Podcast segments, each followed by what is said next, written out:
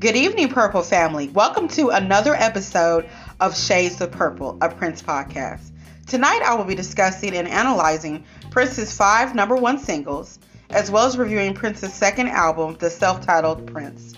So, to start off, the reason why I chose to review Prince's second album and include his five number one hit singles is because after the For You album, the sales proved to be lackluster, to say the least. It only sold about 200,000 copies. So Prince was disappointed in that, especially given all the studio time and money he put into the album. Like I said in the earlier episode, he spent about 90% of his $180,000 advance on creating For You. So he spent some 170,000 on it. He would later say that he never went back to listen to his first album much because it was too perfect. He said that it was flawless. Critics also said that it sounded overproduced, and given that Prince was such a new producer at the time, that's that's definitely possible. So, going into his second album, Prince really wanted to make hits to prove both to himself and to Warner Brothers that he could make hit records. So, my thinking was how about not only do I review Prince's second album, but I could also discuss Prince's five number one songs that reached the top spot of the Billboard charts. So, let's get right into it. Now, a lot of people don't know that Prince's most well known song, and probably the song that is considered to be his signature song, Purple Rain, only peaked at number two at the time of its release in September 1984. Let me say this about the song Purple Rain before I get into discussing the singles and the Prince album. I know a lot of Purple family really don't care for the song Purple Rain because they see it as being too commercial and it's the song that Prince will forever be known for outside of the Purple community.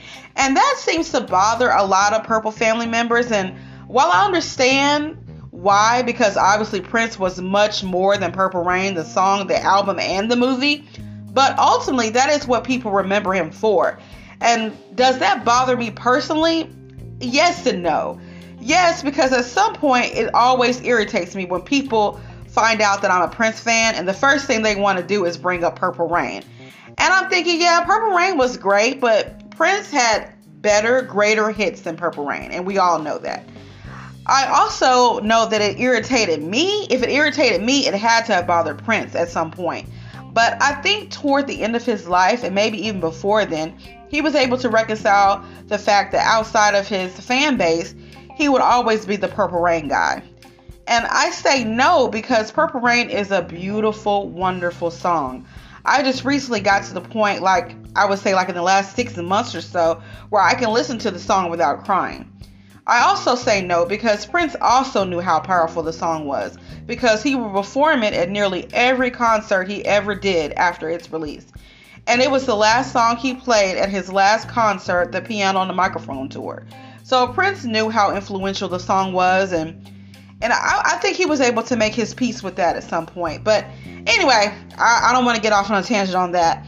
I'll talk more about Purple Rain, the album, the movie, and the song, uh, starting off in the beginning of season two. So stay tuned for that.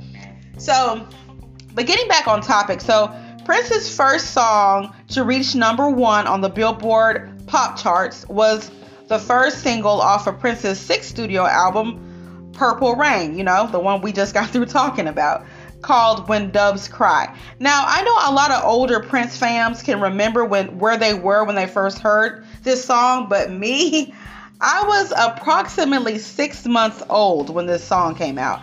So I have no memory of when it was first released and I can't really recall when I first heard it. I think most likely I saw the music video on either MTV or BET sometime in the 90s probably back you know back when BET and uh, MTV was actually showing music videos. So I have to admit though, the song it had to grow on me at first, but now I can listen to that famous opening guitar riff over and over and over again. Matter of fact, when I get in the mood to listen to When Doves Cry, I just can go back and forth just listening to that guitar riff over and over. I love it.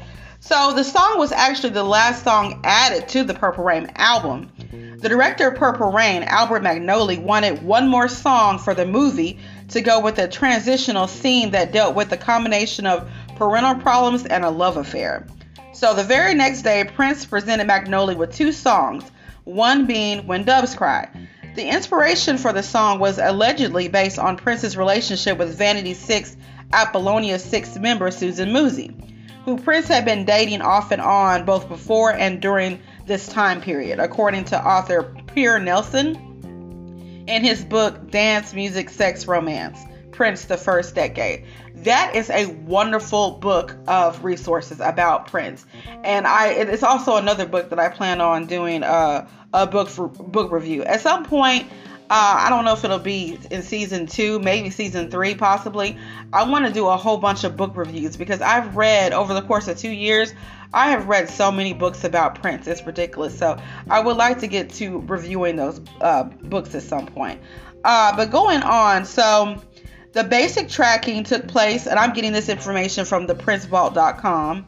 The basic tracking took place on the 1st of March 1984 at Sunset Sound in Hollywood, California, some days after a song called Traffic Jam, and two days after Love and Sex. Okay, so uh, Love and Sex. Was that on Crystal Ball, I think? Okay, anyway. Um, or was it a B side on Purple Rain? I can't remember. As the final track recorded for Purple Rain, which I already said. Of note is that both these tracks, ascending sixth string ending and the extended part as it was played on the Purple Rain tour, are both quite reminiscent of Traffic Jam. So I think Traffic Jam is an unreleased tune. I haven't heard that one, but it was recorded the same day as When Doves Cry. So at some point, I'll have to try to look it up on YouTube or something. It was included as the fifth song on the 25th of March 1984 configuration of the album before Take Me With You was added for the final con- configuration compiled on the 14th of April 1984. So, the other track offered for consideration to Magnoli was the song God, the instrumental, which would go on to be the B side for the song Purple Rain. One of the most unique features of the song When Doves Cry is that it does not have a bass line. Now, it originally recorded one, but Prince decided to take it out. Well, not exactly, he didn't exactly take it out, he just uh, muted it in the final mix. So, his reasoning for that, he explained in a 1999 interview with Bass Player magazine. He said, he made the last minute change because the track was just sounding too conventional, like every other song with drums and bass and keyboards. So while listening to a rough mix with singer Jill Jones and probably his on and off girlfriend of his as well, backup singer but on and off girlfriend Jill Jones, he floated his daring idea. I said, if I could have it my way, it would sound like this. And I pulled the bass out of the mix. She said, Why don't you have it your way? Why not indeed? And so, according to Rolling Stone, once again, Prince made the decision. He promised Rogers it would have a big impact, which is uh, Susan Rogers, his engineer. Nobody would have the balls to do this. You just wait. They'll be freaking. That's what he told Susan Rogers, his engineer. And uh, freak they did. Mary Lou Baldo, I think that's how Bado, I think that's how you say her name. It's a French name, I think. Um, Warner Brothers Music. She was a Warner Brothers Music executive at the time, and everyone thought, okay, what the f are we going to do with this? So, so the executives, you know, really didn't care for uh, Cry because of the uh, bass line being missing. Uh, they were just like, radio won't take this. But to his credit, Prince really stood up for the track and he got his manager at the time, a man named Steve Fargnoli, to back him up to the record exec. So eventually they gave in and accepted the song minus the bass line. And just as Prince predicted, it was a massive hit, hitting the number one spot on the Billboard Hot 100 on July 7th, 1984. Critical response to the song was very positive, just as it was for the whole album. The B side to When Doves Cry is 17 Days, and that is probably my personal favorite B side hit. Uh, I personally love this track because I, I like the tracks where the bass guitar is really strong, and in the 17 days you can do do do do do. I mean, you can really just hear that that bass just really is just great, and uh, the keyboard chords. Da, da, da, da, da, da, you know, I like that too, and the melody and the lyrics. I mean, it's just a great song. Um, in my opinion, Prince's B sides are better than some artists like regular songs, A sides, or whatever you want to say. And I just, I mean, I just love the let the rain come down, the rain come down, let the rain come down, down. Like that is my jam. Like I can play seven. That 17 days is another song of Prince's that I always play all the time. That's a constant. Uh, I've got, I can't tell you how many Prince playlists I have on my phone and on the computer, but 17 days is always going to be on there somewhere. And actually, I should credit my husband Gabriel for actually introducing the song to me, and because uh, he really liked the song. And I was like, after you know, at first I was just like, huh, yeah, it's okay. But after a while, I just really, really got into it. So thank you, honey, for introducing 17 Days to me. Okay, so moving on, Prince's second number one hit uh, was Let's Go Crazy, which is off the same album as When Doves Cry Purple Rain. So Let's Go Crazy was released on July 18, 1984, and it hit number one on the Billboard charts on September 28th of 1984. So I'm taking the rest of the information from the Prince Vault. The basic idea for the song slash riff that according to Prince photographer and friend Allen Beaulieu was something he came up with while jamming with uh, Prince in the fall of 1982 and was committed to tape in a session on the 18th of May 1983 at the Kiowa Trail Home Studio in Chanhassen, Minnesota. So this Prince photographer, and his name sounds familiar. He did a book called Before the Rain. He was Prince's photographer uh, during like the Dirty Mind 1999 uh, controversy during that period.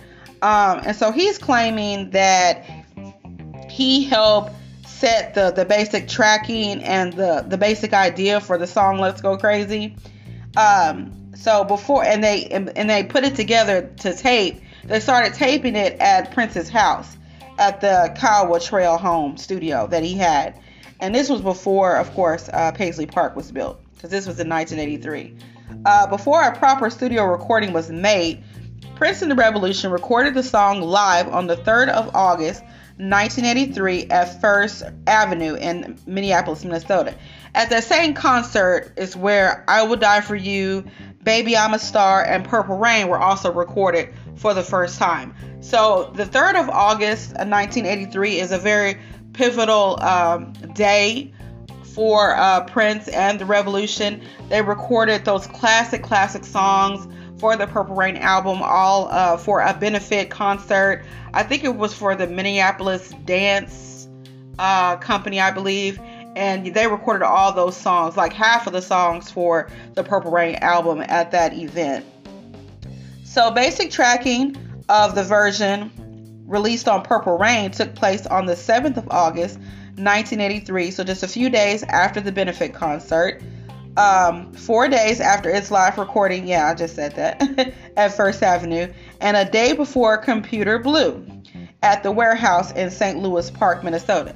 So, also, the Revolution and Prince were also rehearsing at this warehouse space in St. Louis Park, Minnesota. And if you've seen the videos for like Manic Monday and um, uh, what is that other song? My mind just went blank. Uh, Nothing compares to you those two um, music videos that the estate put out, uh, that I believe is the warehouse that um, the Prince Vault is referring to.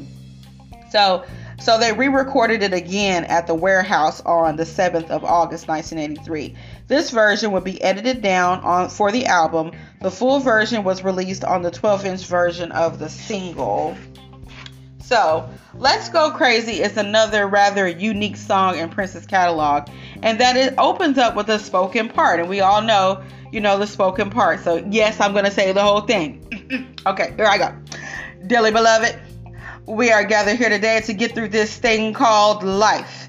Electric word life, and it means forever, and that's a mighty long time. But I'm here to tell you there's something else the afterworld, a world of never ending happiness you can always see the sun, day or night. So when you call up that shrink in Beverly Hills, you know the one, Dr. Everything Be Alright. Instead of asking how much of your time is left, ask them how much of your time, baby. Because in this life, things are much harder than they are in the afterworld. In this life, you're on your own. If the elevator tries to bring you down, go crazy. Put your hands up. That, that, that, that. That, that, that. Okay, y'all knew I was going to do that. Okay. and so while Prince is, you know, doing this opening, of course, you hear this wonderful organ playing in the background. So it's almost like Prince is taking you to church. And Prince has always had religious themes in his music from very early on. At the end of the song Controversy, on the Controversy album, he quotes, you know, well, not quotes, he says the Lord's Prayer. And so for Prince, though, spirituality and sexuality were intermingled with one another. That's why on albums like Purple Rain, you had a song like I Will Die for You, where he's talking about Jesus. And then you have a song like Darling Nikki, where he's talking about a song full of, you know, lustful sex. So with Let's Go Crazy, he's talking about the the elevator bringing you down. And he was actually talking about satan or the devil as he talked about in his um, interview that he did with chris rock in 1997 that was another uh, like really important interview that he did. I, we got a lot of information out of him about things like this. And of course you know the one thing that bothers me about you know prince revealing that that the, the elevator was satan is of course you know after his death uh, you know, he was found dead in an elevator. And a lot of people have said, I think very disrespectfully, I might add, that, well, the, the elevator did bring him down. But the reality is, we all have to die, and we all die alone. Even if you die surrounded by your friends and family, you're still going into the afterworld, as Prince called it, alone. You know, so I'm going to eventually do a episode about Prince's death, and I know that it's probably going to be my most controversial episode, and I'm going to take a good probably month or so to do research on it uh, because I really want it to be as accurate as possible. Because there is a lot, and I don't, I'm not going to get off on a tangent, I promise. But you know, there's a lot of you know, you know, mysterious circumstances circumstances surrounding Prince's death. But I mean, the fact that he died alone in the elevator, yes, that is sad. But people have died in much, much worse ways. So but like I said, let me stop there because I don't want to go on another tangent. Let me stop myself. Uh, I think maybe um, you know. Okay, let me let me let me just move on. okay, so let's go crazy. So Prince said, you know, like I said, in 1997 interview interview with Chris Rock, he said, as I wrote it, Let's Go Crazy was about God and the de elevation of sin. But the problem was that religion was a subject as a subject is taboo in pop music. People think that the records they release have to be hip, but I needed to, what but what I needed to do is tell the truth. I had to change those words up. But the elevator was Satan. I had to change the words up because you couldn't say God on the radio. And Let's Go Crazy was God to me. It was stay happy, stay focused, and you can beat the elevator. Are we going to let the elevator bring us down? Oh no, let's go. So Prince found a way around the censorship of radio in order to bring his pastor like wisdom on the role that God can play in our lives if we accept him, you know. So now that Let's Go Crazy is more than just a party song. We see that. It's more about God's triumph over the devil. Now, the B side of Let's Go Crazy is another fan favorite, Erotic City. Now, when I first heard Erotic City, I was a little shocked and a little turned off, and if I'm being honest, and it's not because I'm a prude when it comes to hearing explicit songs about sex, but because I just was like, wow, you know, okay, Prince, you know. And then when I found out that Sheila E. did not want to say the F word, so Prince is singing the F word, and Sheila is saying, we can funk until the dawn. I mean, it's a very literal song about sex that supposedly he wrote after being inspired after going to a Parliament Funkadelic concert. And Erotic City does have a funky beat in the same vein as P Funk. So this is the first song where we hear Camille, which was basically this character that Prince would create for his more funk driven songs. So it was Prince with his um, a voice sped up on the track. And so other Camille tracks that would come later are If I Were Your Girlfriend, Housequake, and Rock Hard in a Funky Place. But we're going to talk about Camille at a later date. So, moving on. So, the third number one Prince single was the song Kiss off of Prince's eighth studio album Parade. So, how Kiss came into existence as a song has an interesting backstory. But before we get into that, let me give you the stats on it. Uh, it was released on February 5th, 1986, and it hit the number one spot on the Billboard Hot 100 on April 5th, 1986, so exactly two months later.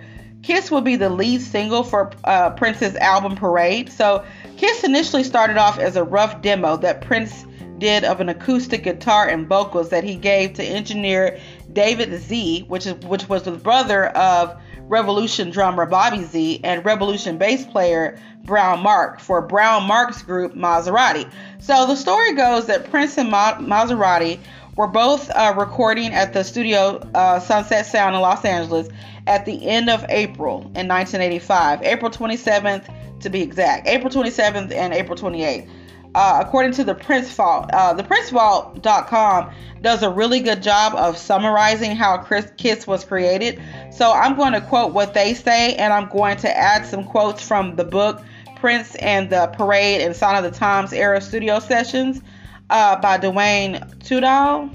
So this is what the PrinceVault.com says. It says basic tracking took place on the 28th of April 1985 at Sunset Sound in Hollywood, California, four days after Holly Rock, Holly Rock, the same day as All My Dreams. The song was recorded initially by Prince as an acoustic blues style demo for Mazarati, who were working in the studio next to Prince with David Z. Rifkin and Brown Mark. Prince returned the following morning and heard the version that Mazarati had recorded, which had transformed the song into a funk number. Prince instantly reclaimed the song and worked on it further. He omitted a bass guitar part and the guitar solo and added the signature lick. Sir Casey Terry's vocals were also replaced with his own in a higher octave, but otherwise kept the original recording. When David Z. Rifkin, while David Z. Rifkin is credited with the track's arrangement, therefore he is more accurately an uncredited producer on the track. The song was included as the ninth track on the first first configuration of the album compiled on the 1st of May 1985. So, once again, Prince decided that lightning could strike again and took out the bass line of the song, just like he did for When Doves Cry just two years prior. So Prince gave this rough demo to David Z and Brown Mark, and he tells them, "Here, go go finish this off." So David Z says Prince gave us this straight version that that oh, I'm sorry, with just one verse and and a, an, a, oh, an acoustic guitar, voice, and no rhythm. Let me read that again. I'm sorry, y'all. I'm getting tongue tied. David Z says Prince gave us the straight version with just one verse and an acoustic guitar, voice, and no rhythm. The song sounded like something Steven Steele might have done. I didn't know what to do with it, and neither did the group. I'm not sure who Steven Steele is. I'm assuming he's like a folk artist or something. Um, so Brown Mark and David Z eventually started to work on the track. Brown Mark said, We went into the studio and came up with a funky beat with a funky bass line, the same bass line that Prince would later remove. He would also remove a guitar solo and add his own guitar riff once he took the song back. So David Z and Brown Mark worked on the song all day and all night on Saturday, April 27, 1986. So the next day, on Sunday, April 28th, Prince came, comes back into Sunset Sound early the next morning.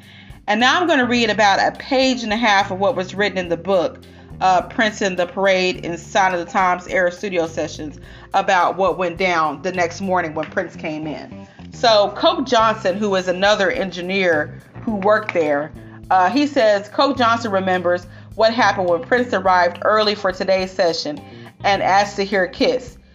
We played it for Prince, who went ballistic, went out to the basketball court playing it loud on the ghetto blaster.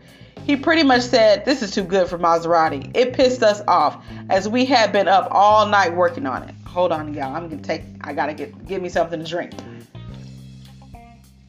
Okay.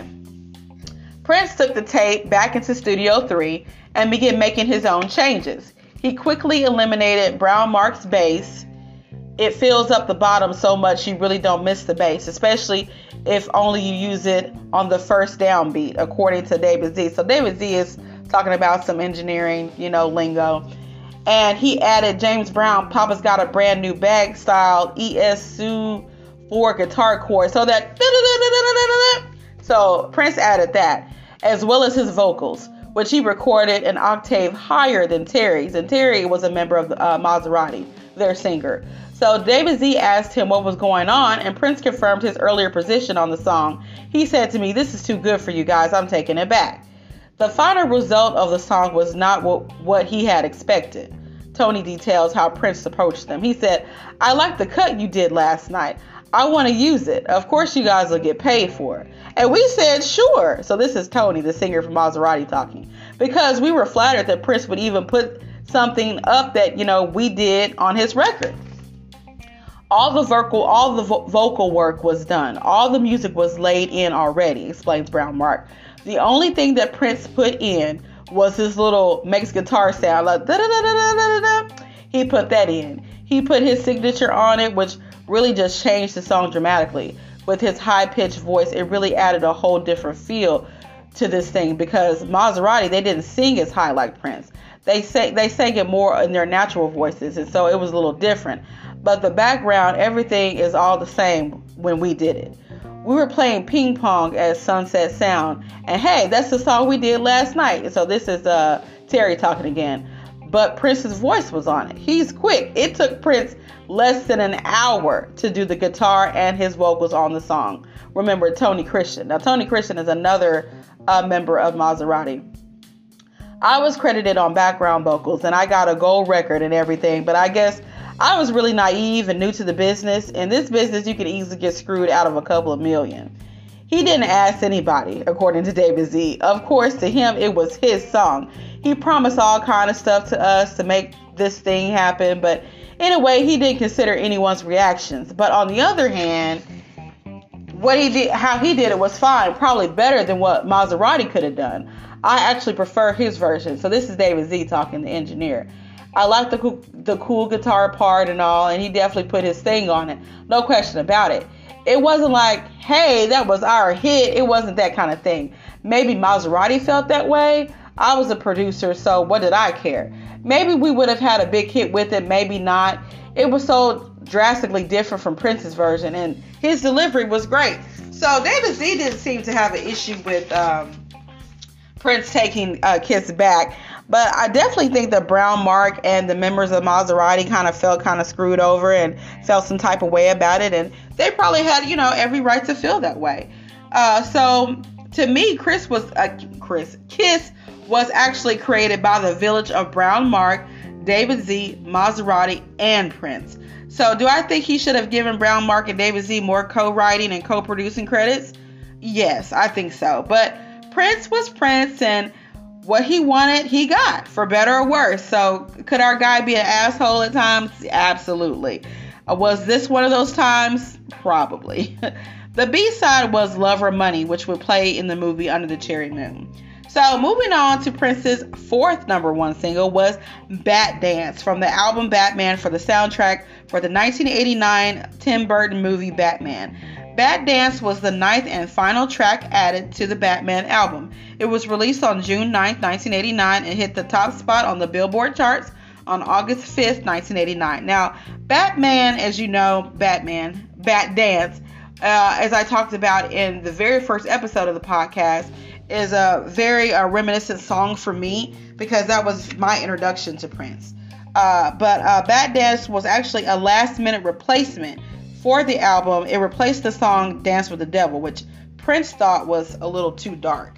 And I have uh, did uh, listen to Dance with the Devil, and it is kind of a dark song. He actually makes up another character called Spooky Electric uh, to do that song. So I, you know, I don't know if it's just because Prince is a Gemini, but you know, he comes up with all these different characters like Gemini, Spooky Electric, Camille. Uh, so you know, that's just kind of, you know, I guess a unique thing about Prince is he likes to play all these different characters. Okay, but I'm going to read something, of course, from the Prince Vault. Uh, the song contains samples from The Future, Electric Chair, which is a, a, great song too. Actually, I like just about every song on the Batman album, really. 200 Balloons and We Got the Power. The latter was briefly considered for the album but left unreleased. Prince would later make regular use of mentioning or sampling tracks from an album within one of the album's final tracks. Of note, remixes of Batdance also contain samples from Rave Unto the Joy Fantastic, which he was actually working on before he started the Batman uh, project.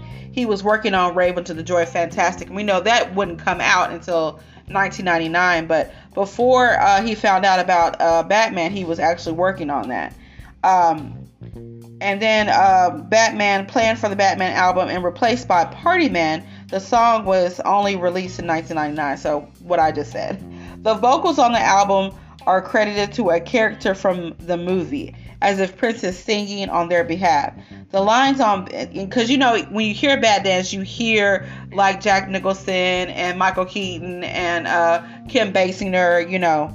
Um, but of course, you know, Prince came up with this half Batman, half Joker character named Gemini.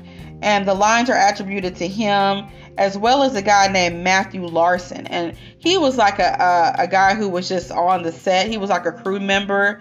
And I think he was like a, also, I think he was a guitar tech maybe. But um, he discussed the recording of his parts in an article published in uh, 2022. So he said, you're going to, he just said that this is what Prince told him. He said, You're going to do something. I want you to scream as loud as you can. He threw me a little yellow pad of paper, and it wasn't until we got into the queue that I got to see what it was. And that was for Batdance. Get the fuck up was the original. And then the other one was, Oh, damn it. Don't stop the music. Oh, you son of a bitch. You know, that, you know, that uh, part in uh, Batdance at the very end before he blows himself up in the in the video. Uh, so apparently Matthew Lar- um, Larson both did those, but then because they had to change "Get the Fuck Up" to "Get the Funk Up" because you know it wasn't you know it, it wasn't appropriate because you know Batman was you know a, supposed to be like a family you know family film, so he had to go back and change it to get the uh, get the funk up. And then there are two lines attributed to Prince. Hey, Ducky. Let me stick the seven inch in the computer. And I don't really even know what that means, but knowing Prince, it sounds kind of like a sexual innuendo, maybe. and then stop. So those two lines are attributed to Prince himself at the very end of the song. But the latter is actually a sample from the film in which Batman says this to bring the Batmobile to a halt. So actually, it wasn't Prince's voice. It was actually Michael Keaton's voice that said stop. But you know, it was just Prince uh, uh, mimicking it. So for those of you that haven't listened, you know, for my first episode, like once again, I already talked about that. I'm going. I'm looking at my script, y'all.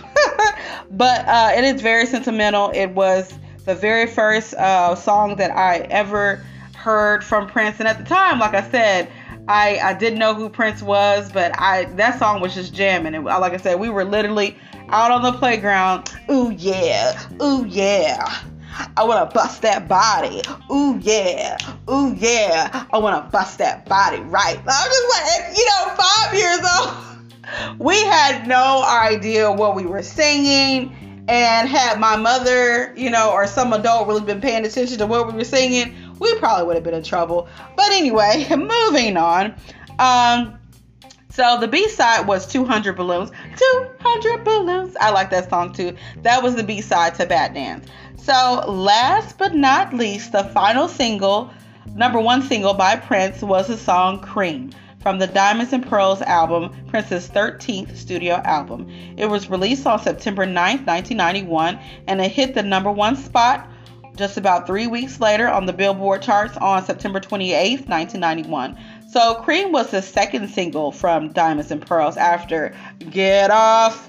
So, Prince would claim on the Musicology tour in 2004 that he wrote Cream while looking in the mirror. And when I first heard Cream on the radio, that was the first song that I knew who Prince was, that he was actually singing it. Because once again, in my first uh, first episode, I uh, say that, you know, I first heard Cream on the radio, and my dad was the one who told me, yeah, that's Prince. And I was like, oh, okay, I like the song. And I also love the song Diamonds and Pearls as well, uh, the title track from that album. So it also has, you know, sentimental value to me as well. The B side was Horny Pony. So um, that also had a dance to go with it, I think. And once again, I was really too young to remember all that. So for those of you uh, that were old enough to remember, uh, I might uh, post something about that on the Facebook page. And please comment. Don't be scared. Um, I've had the face Facebook page for a little while, and not too many people comment. So, um, But that's okay. I understand if you if you want to be shy, but don't be shy because I'm really interested in um, the the dance. I'm gonna have to look that up because uh, apparently uh, he got inspired uh, to do the horny pony dance. I don't know if this is true or not, but you remember the Humpty Dump dance? Uh, Shock G, rest in peace.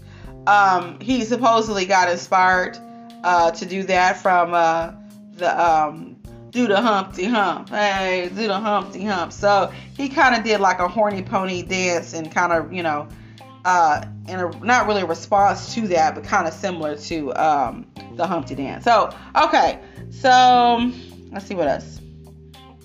Okay, so now let's move on since we talked about the five number one hit songs. So once again, uh, the first one was When Doves Cry, Let's Go Crazy, Kiss, Batdance, and number five was Cream. So now, Purple Family, let's talk about Prince's second self-titled album, Prince. So let me give you the stats. Prince was released on October 19th, 1979 and the album sessions took place from late April to the 13th of June 1979 at Alpha Studios in Burbank, California. Some overdubs and mixing initially took place at Hollywood Sound Recorders, Los Angeles, in late May and early June. However, allegedly, when the cost of it started to be an issue, because like like I said, once again, he didn't have a lot of money because he had already spent most of it on For You. So when cost started to become an issue, his manager Perry Jones got a 16-track Soundcraft Series 200B board and had it shipped to Prince's home on North Arm Drive in Orono, Minnesota, where the album was mixed further. I Want to Be Your Lover and I Feel For You were initially written for Patrice Rushen, who was recording her fifth album, Pizzazz, at the same time, and released only four days after Prince's album. As with his first album, Prince played all the instruments on all tracks.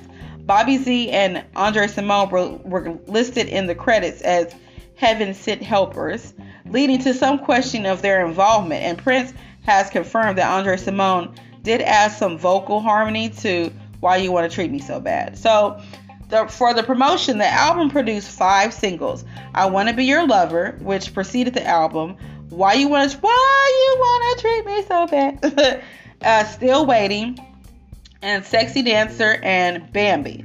So Prince, um, he would actually tour for this album, and he started a tour in November and December 1979, going into February of 1980. Uh, usually playing every song on the album. And the album reached number 22 on the US Billboard Top LPs and Tapes and number 3 on the Billboard Soul chart. So it did pretty good it did better. It did uh, much better than For You did. Uh, so to conclude tonight's episode, I'm going to give my personal review of the album. So when I first heard the album, I was only familiar with the song "I Want to Be Your Lover," which I really liked. But I have since heard this album several times, and I have been listening to it in my car all week in preparation for this episode. So my favorite tracks are "I Want to Be Your Lover." Why You Want to Treat Me So Bad, and Bambi. So I really like the rock and roll tracks on this album. I particularly like the guitar solo at the end of Why You Want to Treat Me So Bad. The I mean, that's great. And of course, Bambi throughout. I mean, he was just really playing the hell out of that guitar in both of those tracks. Now, normally I'm not really into rock music like that, but for Prince, when he puts his flair on it and he plays his rock music, I don't know why, but I just seem to like it better. Cause I also like his uh, rock song um, that's on the Gold album, uh, Endorphin Machine. Dun, dun, dun, I like I, I love it. I mean, and I'm and I also like a lot of the rock songs that are on Chaos and Disorder as well. So, like I said, I'm not into rock music, but with Prince, I really like his his rock stuff. Um, and I don't know what it is. Uh, he can do wonders with that guitar. I mean, he can really make it sing like it's an actual person doing the vocals. Like Prince is really good about conveying the mood of the song with his guitar solos. One of my favorite guitar solos is actually Purple Rain because to me that solo was perfect for that song. I mean, I mean just I mean flawless. Like I mean it just really just goes so perfectly with the mood of the song. But okay, let me stop digressing. Okay, so the other songs like I Feel For You which we know Chaka Khan would cover in 1984, and that's probably my favorite Prince cover because it is so good. And uh, when we're dancing close to slow, sexy dancer, still waiting with you, and it's gonna get lonely. I think they all work together very well. They bring a cohesiveness to the album that it's not like anything else. You know, a lot of his other albums don't have that uh, cohesiveness, but Prince does. Uh, so he had a great mixture of rock, R&B slow jams, and up-tempo funk. So with this album, I think that Prince was on a mission, like I said in the beginning of the episode, to kind of redeem himself and prove to himself and to Warner Brothers that he was in fact a hit maker, that he wasn't going to be some one album or one hit wonder. He was in this for the long haul because he wanted to be a career musician. So he knew that he was going to have to work very, very hard, harder than he's probably ever worked, and he did that. So the sky was the limit at this point in Prince's career. He was well on his way to writing and producing more and more hit songs and would continue to grow as a band leader as well. Prince's band was able to go on a brief tour, like I said, for the Prince's album, uh, before joining up with Rick James's tour at the open as the opening act for the Fire Up the Fired Up tour in the spring of 1980. But I'm going to talk more about that on the next episode. That's going to be interesting because uh, Rick James did a memoir before he passed away in 2004, and he talked a lot about this particular tour. so um, stay tuned for that. But speaking of which, I'll be taking, uh, after this episode, I'm going to be taking a two week hiatus in order to give myself a little break, a little respite, and also to allow people to catch up that might have not had a chance to listen to all the episodes that have been out. So when I come back in two weeks, I'll be starting episode six, in which we'll, we'll be reviewing Prince's third album, Dirty Mind, and talking about Prince's uh, Prince's Dirty Mind and his view on sex and sexuality during this time period. Okay, so with that being said. I hope everyone has a wonderful, peaceful weekend. Peace and be wild, and may you live to see the dawn. Bye.